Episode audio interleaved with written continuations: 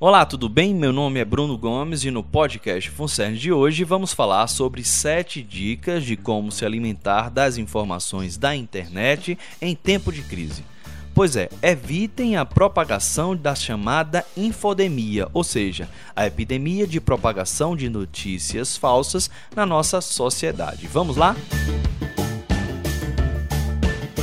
Primeira dica: sempre leia a informação por completo. Se for uma notícia, leia o texto todo. Caso veja alguns segundos de um vídeo, busque o vídeo completo para saber o real contexto de seus interlocutores. Segunda dica: veja quem foram as fontes, qual jornal está assinando a matéria e se ela realmente é oficial e tem credibilidade.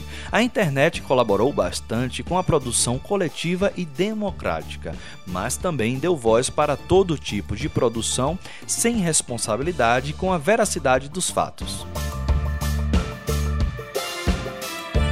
Terceira dica: confira a data de publicação. É muito comum uma notícia, uma foto ou um vídeo voltar a circular na internet como se fossem atuais. Cuidado, você pode estar participando da disseminação de informações falsas e nem perceber. Vale a pena ficar atento. Quarta dica: pesquise sempre a informação por outras fontes e busque ouvir todos os lados.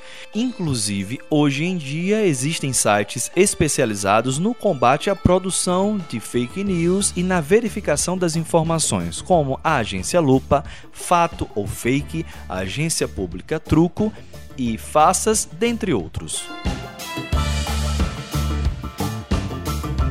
Quinta dica: não acredite em tudo que está na rede sobretudo neste contexto atual de intempestividade e instabilidade política e econômica, a produção de fake news e a disseminação de pós-verdades tem sido algo muito comum. De acordo com a pesquisa realizada pelo Iceberg Digital, desenvolvida pela empresa global de cibersegurança Kaspersky, em parceria com a empresa de pesquisa Corpa da América Latina, 62% dos brasileiros não sabem reconhecer fake news. Portanto, tenham cuidado.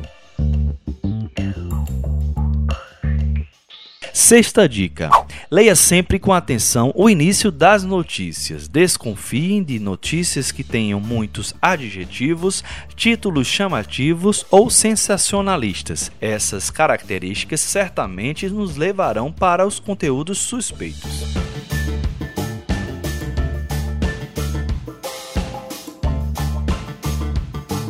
Sétima e última dica: cuidado com a impulsividade. Ao receber informações bombásticas, respire, pense e confira o link da informação. Desconfiar dos links compartilhados na internet e nas redes sociais é sempre uma das principais dicas no combate a fake news. Hashtag fica a dica.